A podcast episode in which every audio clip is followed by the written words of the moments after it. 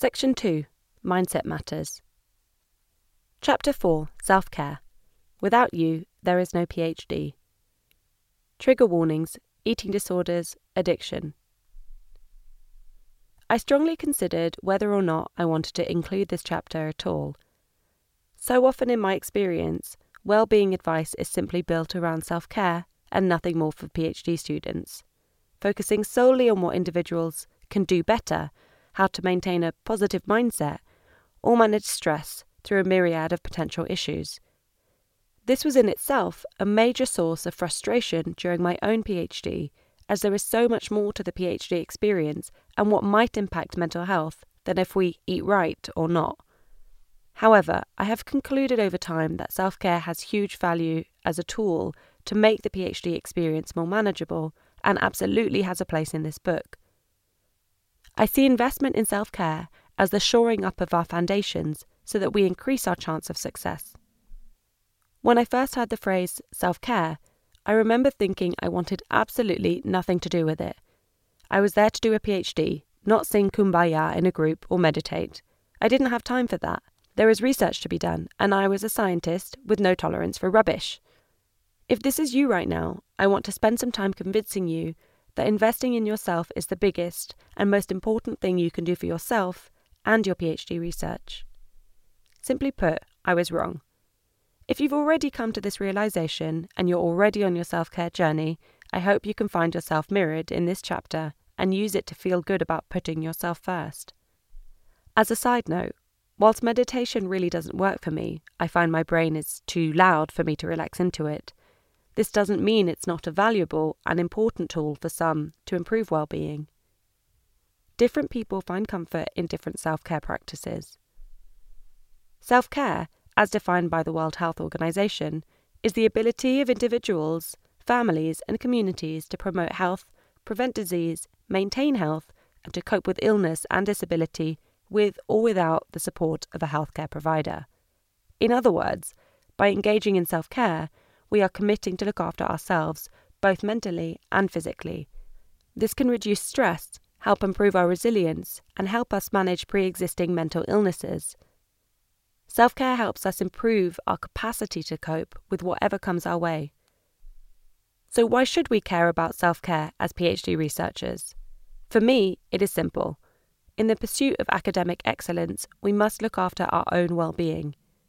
To neglect ourselves is not to bring our A game, meaning we have no energy left to give to the research that we love.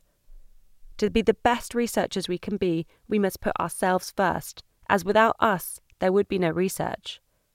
In this sense, looking after our mental health aligns well with the main aims and objectives of the Academy, as it enables us to publish high impact papers, obtain intellectual property, get research featured positively in the news, etc. However, the link between well-being and output is not always respected. Often the culture of overwork, commonly associated with academia, means that the preference from our institutions is that we work like machines, powering on through irrespective of how we feel, never stopping to question if we are physically or mentally well enough to be doing our research. This must change, and it is, slowly. The first step in understanding self care as a PhD student is that we are not robots. We cannot simply ignore our health. Self care is essential to long term, sustainable progress during our PhD. Pushing too hard may mean reaching burnout, which, as PhD researchers, can make us unwell, having a knock on impact on our PhD studies. According to the International Classification of Diseases, burnout is an occupational phenomenon and can be defined as a syndrome conceptualized as resulting from chronic workplace stress that has not been successfully managed, characterized by three factors feelings of energy depletion or exhaustion, increased mental distance from one's job, or feelings of negativism or cynicism related to one's job, and reduced professional efficacy. If possible, clearly this is something that is best avoided Self care is one of the ways to do this. One of the first things to know about self care is that it has a huge learning journey. It may also evolve over time. One thing that works for you at one point in your life might not work for you in another. For example, Many people use physical exercise to release endorphins and relieve stress. But what would happen if you were to break your leg suddenly? Your self care would have to adapt accordingly. It is therefore important to recognize that self care needs to be adaptable and is different person to person depending on needs and circumstance. It is therefore sensible to consider what your self care routine looks like and diversify if needed. Note, there is a darker side of self care.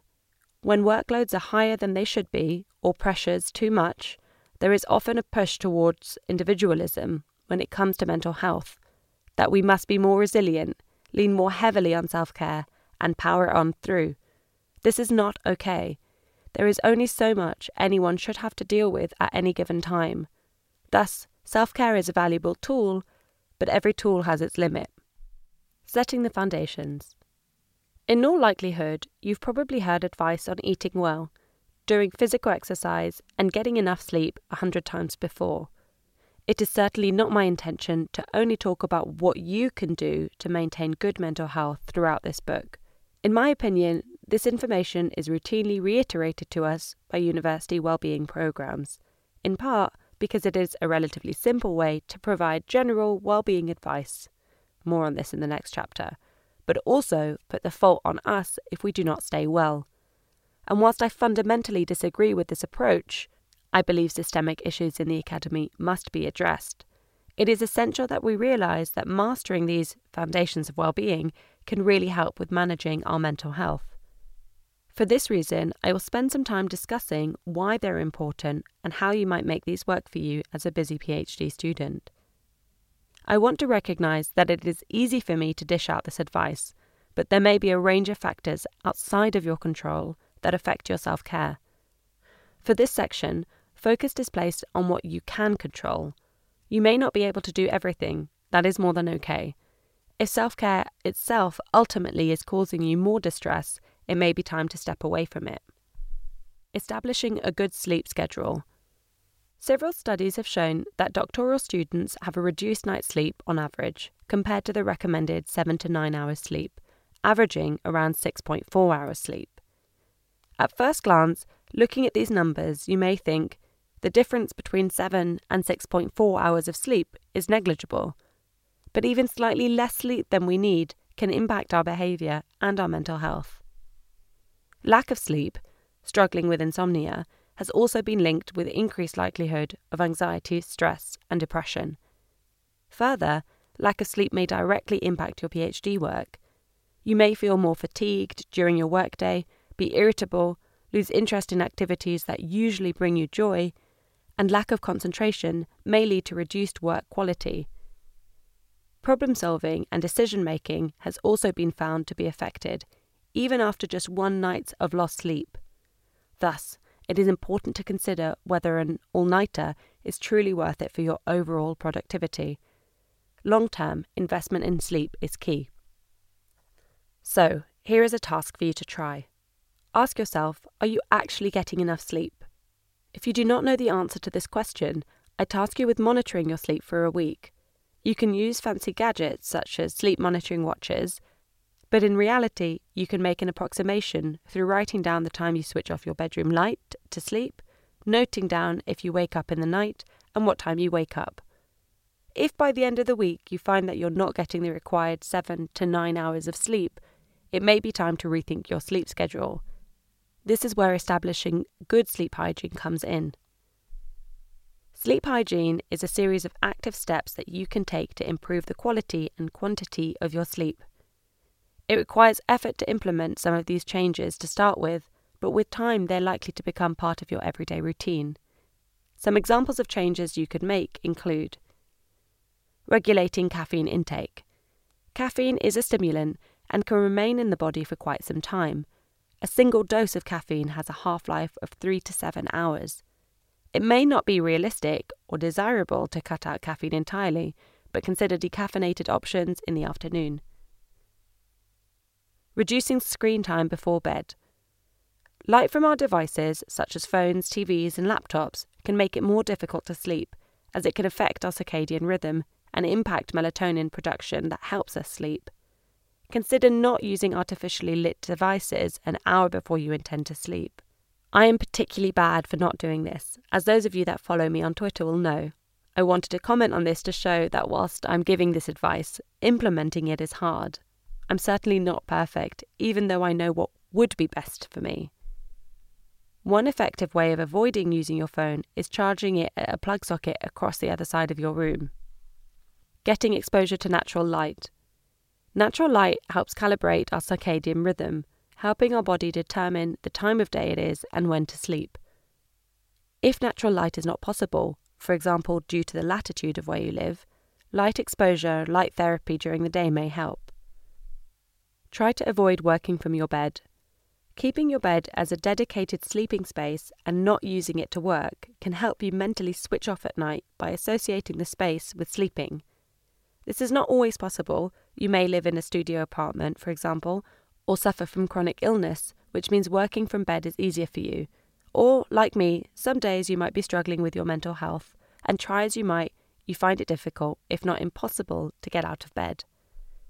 On these days, I now tend to work from my bed, snuggled up in my duvet. It makes me feel much better, and it's a worthwhile trade off for me when it comes to sleep hygiene versus managing my depression for the day. Aim to go to bed at the same time each night. Establishing a routine and set time that you go to bed can help prepare your body for a good night's sleep.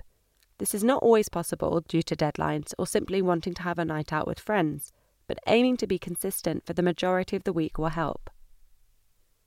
Establish a relax routine. Commit to doing relaxing activities before bed. This could be having a cup of herbal tea, reading a book, crafting, taking a bath, meditating, or anything else that helps you unwind that you have access to. Write down your worries. Sometimes we can struggle to turn our thoughts and anxieties off when trying to sleep.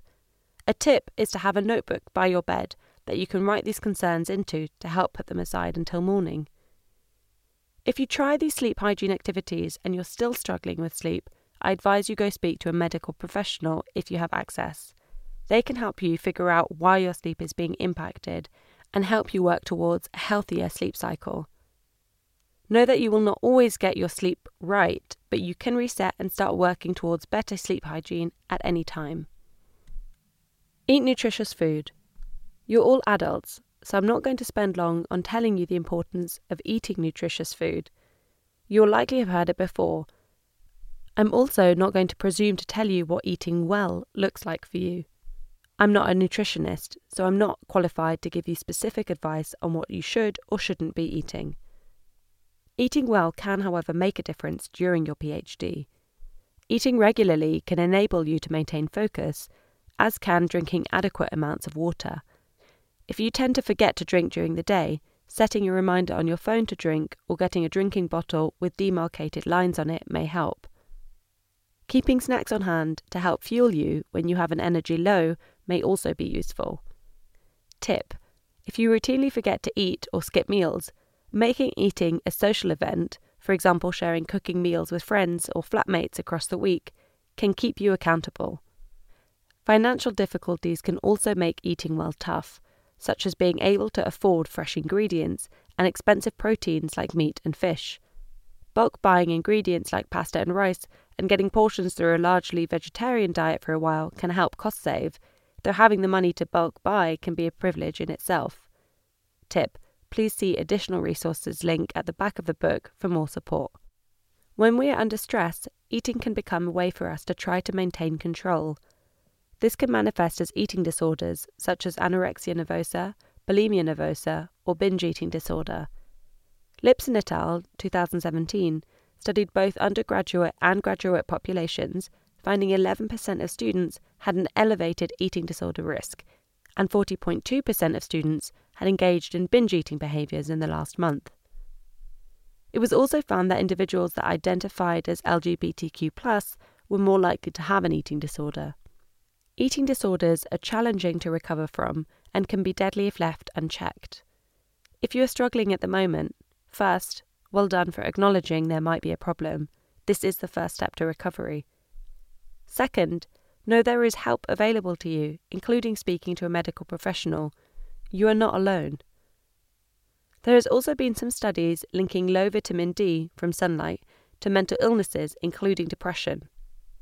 Whilst there are some dietary sources of vitamin D, most vitamin D is made from getting sunlight on our skin when outdoors. As PhD students, taking less vacation and staying inside to study, the lifestyle often means working indoors in offices and or labs for extended periods.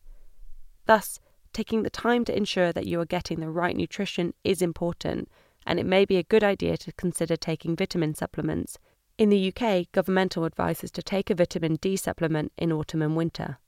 Of course, this advice may be different depending on your country of study. Physical exercise. There is often inherent ableism that exists within any well-being advice that suggests you to just get out and exercise more. From experience, being told to do physical exercise when you can't can itself affect mental health. You may not be able to do physical exercise for a variety of reasons, but please do not worry, because if you cannot, it doesn't mean that you cannot get a complete self care routine. Further, for those of you working part time on a PhD, to those of you with caring responsibilities, finding the time to exercise can be a challenge. We should not be made to feel ashamed for not being able to find the time. For those that can, Physical exercise has been shown to improve physical health and reduce risk of major illnesses such as stroke, heart disease, type 2 diabetes, and cancer. It also has huge benefits for our mental health. Research has shown that exercise can improve cognition function and academic performance. Fitting physical exercise in around a busy PhD schedule is possible by establish a routine. You're more likely to stick to your exercise plan if you establish a routine and stick with it. Even 10 minutes a day is better than no exercise, and research has found that high intensity, short burst exercise is just as effective as medium intensity exercise over a longer time period. Good to know if you're time strapped. Tip It can take a few weeks to really get into a routine, so stick at it. Find a sport you enjoy. If, like me, you were forced to do a whole host of sports you didn't enjoy at school, know that there is a sport out there for you. The university setting provides a unique opportunity to try different sports and activities through university clubs. This is also a great way to meet new friends. Realise it doesn't have to be expensive. There is a tendency to think that we need fancy gym memberships in order to exercise, when in reality we can do cheaper alternatives of exercising using water bottles for weights and YouTube videos for fitness plan ideas if needed. Managing finances. Not often mentioned in self care, managing finances can make a huge difference to well being, and financial hardship is not uncommon for PhD students, with a recent 2020 SERU survey of US graduate students revealing that 19% of graduate students experience food insecurity. Further, approximately one in five PhD students have an additional job alongside their PhD, with 53% of them doing them to make ends meet. With the tips to help manage financial hardship that follow, I want to highlight that whilst these are a place to start, I do not wish to suggest that financial struggles are easy and straightforward to manage, and that if you just follow my advice, you'll be fine. I acknowledge financial strains can be huge barriers, Juggling several part time jobs on top of PhD research is a huge feat and is likely going to impact other aspects of self care, for example, simply not having the time or energy for some activities. Further, managing your finances, however well, is not going to make up for the chronic underfunding of PhD studentships, and in some cases, lack of a living wage, and it certainly cannot make more money when there is none. If you are struggling with money, it is also highly likely that you will be surrounded by colleagues that have never had to worry about their finances. This is one of the many reasons why comparing your PhD journey to others is not helpful. Know that completing your PhD in spite of having financial difficulties is a huge achievement. Note, if you're feeling disadvantaged by your financial situation, speaking to your PhD supervisor or course coordinator is a great place to start. Planning your finances can be hugely helpful. This might include creating an Excel spreadsheet of your spending for a month. By doing this, you may be able to identify areas where you're spending more than you are budgeting for and can adjust accordingly. If you find that even after planning you're struggling financially, there are options available to you. Hardship funds. Most universities have a student hardship fund or similar available for students to apply for if they're in financial difficulty. More recently, professional bodies such as the Royal Society of Chemistry and their Chemist Community Fund are also providing financial support. Studying part time. PhD study does not have to be full time and can be split over a longer period of time. This enables study around another job to be able to have financial security. This is also a popular option for PhD students with chronic illness. The possibility of doing part time work is often dependent on grant stipulations and may not be possible to do on some visas. Getting a part time job. It may be possible to get a part time job, or several, around your PhD. Managing this can be incredibly tough. Possible ways to complement your PhD is considering jobs such as tutoring, proofreading, or writing for relevant magazines. There may be extra teaching you can do at your university to make extra cash. Note, this may not be possible due to visa stipulations in some situations. Food banks. If you find you're struggling to make ends meet, and this is impacting your ability to afford food, country dependent, there are often local food banks and soup kitchens that can give you a free meal. Faith based organisations may be of assistance. It is important to inform your graduate school if you're struggling to the extent of needing food banks for survival, as there may be more support, or at least understanding of your situation, available. Examples of self care. The range of self care options are huge, and I cannot summarise them all here, but for me they divide into several categories. Physical, for example, exercising, taking medication, sleep, stretching, rest, meal preparation, hygiene. Emotional, for example, practicing mindfulness, therapy.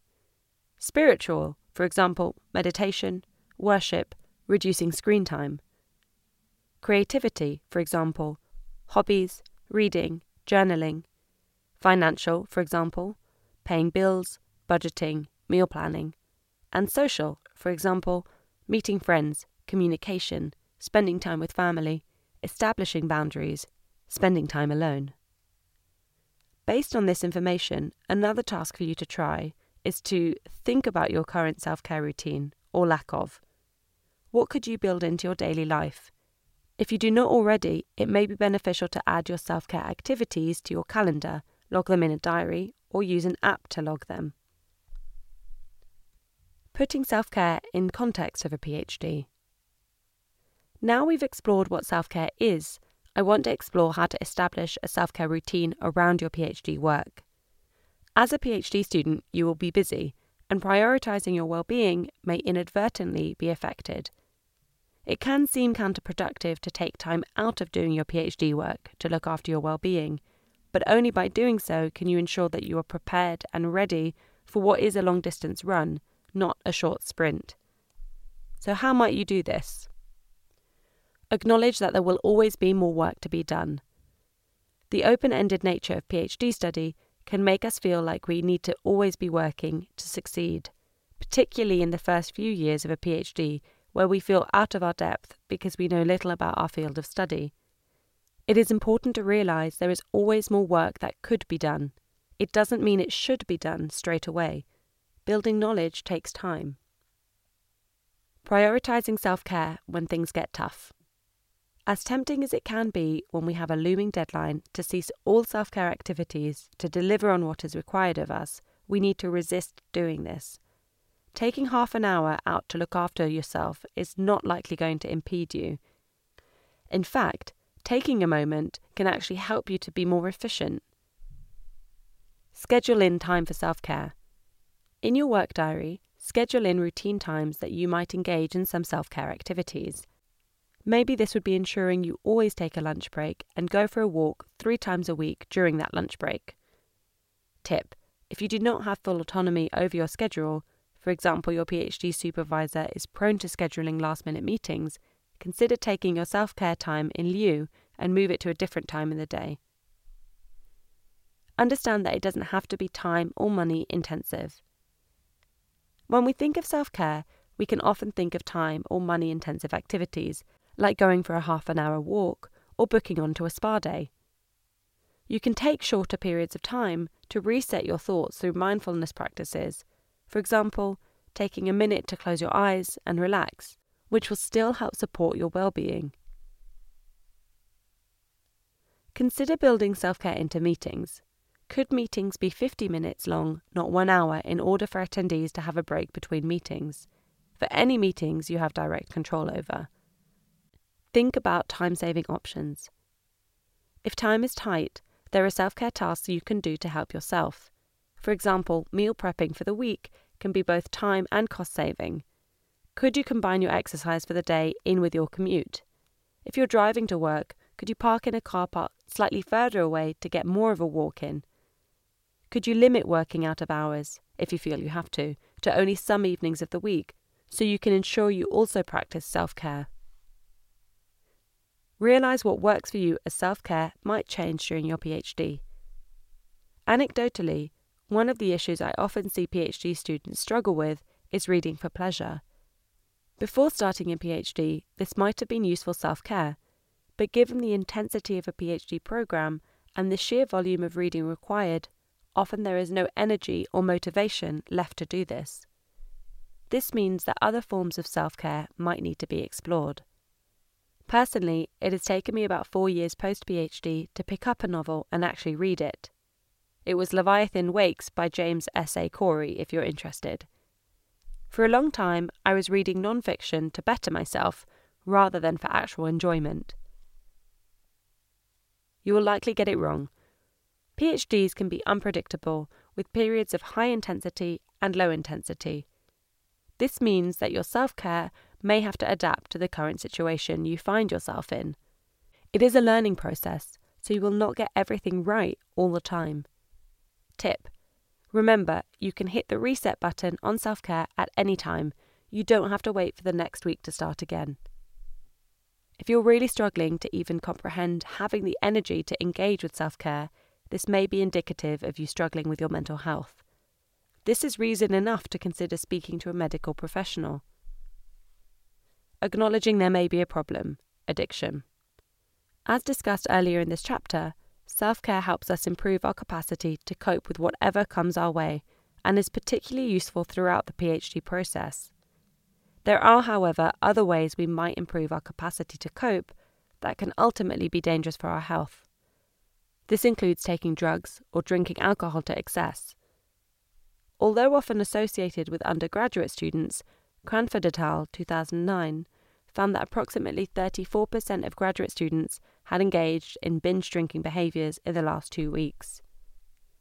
At first, you may think that these substances may help you release stress, but long term heavy use can have health consequences. They may also lead you to end up in situations where you're in danger or extremely vulnerable and can result in monetary trouble due to financing these habits. If you do notice you are struggling with addiction, there are resources and groups available to support you, including on campus support, as well as groups such as Alcoholics Anonymous. Setting boundaries. One of the biggest forms of self care is setting boundaries for ourselves. We have a finite amount of energy, and exceeding beyond this can lead to increased strain, add stress, and result in us neglecting our self care.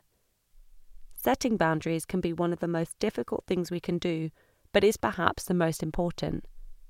This is reflected in the number of fantastic books on setting boundaries out there that are well worth checking out if you struggle to put yourself first. Setting boundaries is important in the working environment just as much as in our personal relationships, as poor boundaries can lead to feelings of resentment, anger towards others as well as internalized, and ultimately burnout. Before we explore setting boundaries, it is therefore important to understand that you can be your own saboteur Enthusiasm can be our best friend, but it can also lead to overcommitment. By not planning your time, you may find yourself overburdened. It might not be good for your career. We can justify taking on more and more extracurricular activities because it will help advance our career. However, if you're overstretched, it may mean that you let the ball drop and do not deliver quality work. Ultimately, that one more thing you get involved in is unlikely to benefit you as much as you think it might, so concentrating on a few manageable tasks may be more useful. People may not have your best interests at heart. When people ask you to do additional labour that pushes you to the brink in order to deliver, they often have a vested interest in doing so and may not even have considered your well being. This may not be done with malice, but they may need a reminder. Tip Remember that one person's lack of organisation is not your urgency. Choosing to set a boundary might not be black or white. In some situations, setting a boundary may help you slightly, for example, protect your time, but it may also help someone else out. For example, helping a friend with an outreach program. In these situations, we may choose to bend those boundaries to support those around us, or choose to be more honest with our friend to ensure they understand why helping would stretch us too thin. Boundary setting is not lack of kindness. Sometimes we must prioritize ourselves. Individuals looking to make you feel guilty for setting boundaries may not be as supportive as you originally thought. Boundary setting is often the biggest act of kindness we can show ourselves. Setting boundaries to protect your health are non negotiable. There is a culture of presenteeism in academia, which in reality leads to people feeling that they cannot take time off when sick. However, when you're ill, you're likely to make your illness last longer if not getting sufficient rest. Saying you are ill and that you will not be working is a more than acceptable and essential boundary. So, practically during your PhD program, how do you set boundaries during your PhD? To reiterate the name of this chapter, without you, there is no PhD. To have time to look after your mental health, you must set boundaries. Yet, given the hyper competitive nature of academia and the culture of overwork, it can feel difficult to take a step back and set boundaries for fear of missing out. Knowing where your boundary limits are is trial and error and something we learn over time. Know it is okay not to reply immediately. We can feel compelled to respond to requests immediately, particularly to our PhD supervisors, due to the power dynamic that exists. More on this in Chapter 9.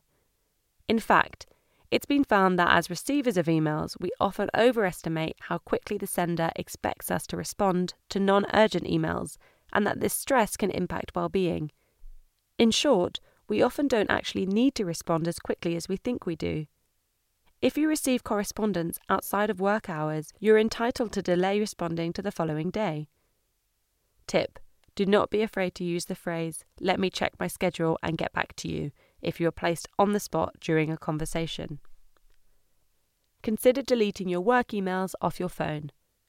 Having clear physical boundaries between your home life and work life, like not having your university emails on your personal phone, can help create separation. Tip Remember that most of the time the work will wait until tomorrow. Do not feel you have to justify. When setting boundaries, we can often feel the need to give a reason, you do not have to. For example, wanting to have work life balance and not work your evenings because you have children and want to spend time with them is just as valid as not having children and wanting to relax in your evenings. You do not have to justify your personal life. Set your own deadlines. If someone is asking you to produce work quickly, but you know that the work is going to take longer, be honest and provide feedback. Give them a realistic turnaround based on your schedule. Say no more. Say no to opportunities straight away if you want to, but allow yourself some thinking time before you say yes to something. By waiting a short while, you will not miss the opportunity, but you may realize you do not have the capacity to take another project on. Think about future you. When saying yes to new opportunities, we can do so with enthusiasm, but we must consider our time and energy as resources. While you have the energy now, do you have the energy to commit to something three months in the future? Be kind to yourself. Setting boundaries takes a lot of practice, and even if you have been effectively setting boundaries for a while, it is still more than likely that you will get your boundary setting wrong from time to time. Saying no can be hard, so here are some examples of what you could say to help you set boundaries and prioritize opportunities. Thank you for the opportunity. Unfortunately, I'm at capacity right now and cannot commit to taking on another project. Honest and to the point. Please can you confirm if this is a paid opportunity? Seeing if an offer is a paid opportunity can help you prioritize. I could take this work on, but given that I'm running at capacity right now, I suspect the work I would deliver would not be to the standard that you and this project deserves. Being honest can help reiterate your point, and not many people are then going to force you to take on a project you have said you will likely underdeliver on. Please ask me again in a week. My schedule should hopefully have cleared up by then. I would not be able to do this for another insert time period, both setting clear, realistic time boundaries. A final note on setting boundaries and self care is that circumstances can result in us not having the flexibility or privilege to say no to working weekends or outside of shift patterns. For example, self funding a PhD may mean that you are committed to finishing your PhD as quickly as possible. Further, if you need additional teaching work or to bring in research grants to make ends meet and pay bills, slowing down may seem impossible. In these situations, prioritizing what is best for you for example, focusing on paid work, is even more essential. It is important to remember that prioritizing yourself is not selfish, it is self preservation. What to do if you reach burnout? As discussed at the start of this chapter, burnout is best avoided, but unfortunately, we may not always manage this. If you have hit burnout, this is not a fault with you. Learning to balance workload, set boundaries, and saying no takes time and experience. Some of the signs of burnout include disconnect from work, loss of motivation, physical and or emotional exhaustion, difficulty concentrating, drop in creativity, withdrawal from socializing, feelings of hopelessness, feeling overwhelmed by workload, work quality decline, feelings of anxiety, depression. Recognizing these in ourselves is often easier said than done. We can think that we are simply not good enough and that is why we're struggling, when in reality, no person could be functioning well with the level of stress and workload we're under. One of the biggest barriers to realizing we are experiencing burnout is thinking that a PhD is meant to be hard, so that what you are experiencing is normal. However, there is a difference between your PhD being challenging and your PhD damaging your physical and mental health. If you're struggling, please reach out to those around you for help some tips on how to do this include share the load. Understand that it is okay to ask for help. Work colleagues may be able to step in and support you with the work you are doing. Sometimes we can be too proud to ask for help to our detriment. Tip We can get trapped into thinking that our colleagues will be unhappy with us if we ask for help. Asking for help can give others a confidence boost, and our worries are often unfounded. Speak with your PhD supervisor. Being honest with your PhD supervisor may result in a reduced workload for a while to help you recover. They are also in a unique position to help you prioritize. Ask for extensions. If you are overwhelmed with the amount of work you must do, ask for extensions. Many extensions are not set in stone. To do this, honesty is needed, saying that you need more time. Consider taking a break. Stepping away from your research can bring you back refreshed and ready to tackle your research. Taking time away can also lead to increased creativity. Change something up. Not all of us can take vacation time away from our studies for several reasons. In this instance, changing your day to day tasks for a short while may help. For example, if you've been working on writing a manuscript and are finding the writing tough, consider working on the figures for the paper instead temporary withdrawal. Most PhD programs offer the ability to temporarily withdraw, medical withdrawal, from a PhD program to concentrate on getting better. Note, this is usually unpaid. Dependent on the country you work in, you may be entitled to several weeks of sick leave. PhD student 3 states I withdrew from my PhD for six months on medical leave. It gave me the time to get better and readjust my perspective when it came to my PhD work. When I returned, I had the energy and mental clarity to succeed. Managing burnout can also be made much more difficult if you do not have the support of your PhD supervisor. This might mean that they continue to give you a huge workload irrespective of how you're feeling, which can lead to increased stress. In these situations, seeking out support from your PhD program manager or another academic you trust in your department may be prudent. Remember, without you, there is no PhD, no research output, and no subsequent changing the world. Put yourself first. Navigating self care as a part time PhD student. Managing being a part time student comes with unique challenges, particularly when you may be working another job around your PhD study, managing chronic illnesses and or caring responsibilities. In this instance, small self care activities may be the most beneficial, like scheduling in coffee breaks for downtime, as well as giving yourself an evening or afternoon off per week, whatever works best for you, to decompress.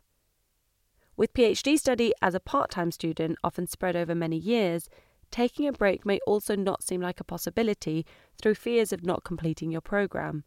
But it is important to remember that burnout may mean you're not doing your best work, and that taking some time to rest is okay. Advocating for better. How can universities help students prioritise self care? Self care is often considered the personal responsibility of students to implement, but there are several ways, in my opinion, that institutions can support self care routines. 1. Provide dedicated time for self care. Finding the time to actually do self care can be tough for PhD students, so making sure that there is time set aside for them to prioritise their self care is important. This must be reinforced to PhD supervisors so that they make sure their students take the time that they need. 2. Challenge the culture of overwork and presenteeism. Strive to have staff model healthy behaviours and consider making out of hours working the exception, not the rule. Strive to have staff model healthy behaviours and consider making out of hours working the exception, not the rule. Taking time off with illness rather than coming into the department should be the standard. 3. Ensure a living wage and hardship funding. Financial difficulties can hugely impact mental health. Help can be provided by making sure that PhD students are provided a living wage, monitoring funding as a function of inflation, etc., and that internships are not paid in experience. Experience doesn't pay bills. Further, financial reimbursement must be quick when students have to pay up front for study related costs, such as conference travel. Better still is not having students foot these costs in the first place. Hardship funding should also be made available for students that need it. 4. Provide affordable access to healthcare. Strains from poor access to healthcare can impact mental health. Universities should be providing free therapy, counselling services, as well as access to medical advice. In addition to being financially accessible, these resources should be available in a timely manner. Understanding that ensuring that students have access to support, both physically and financially, is imperative.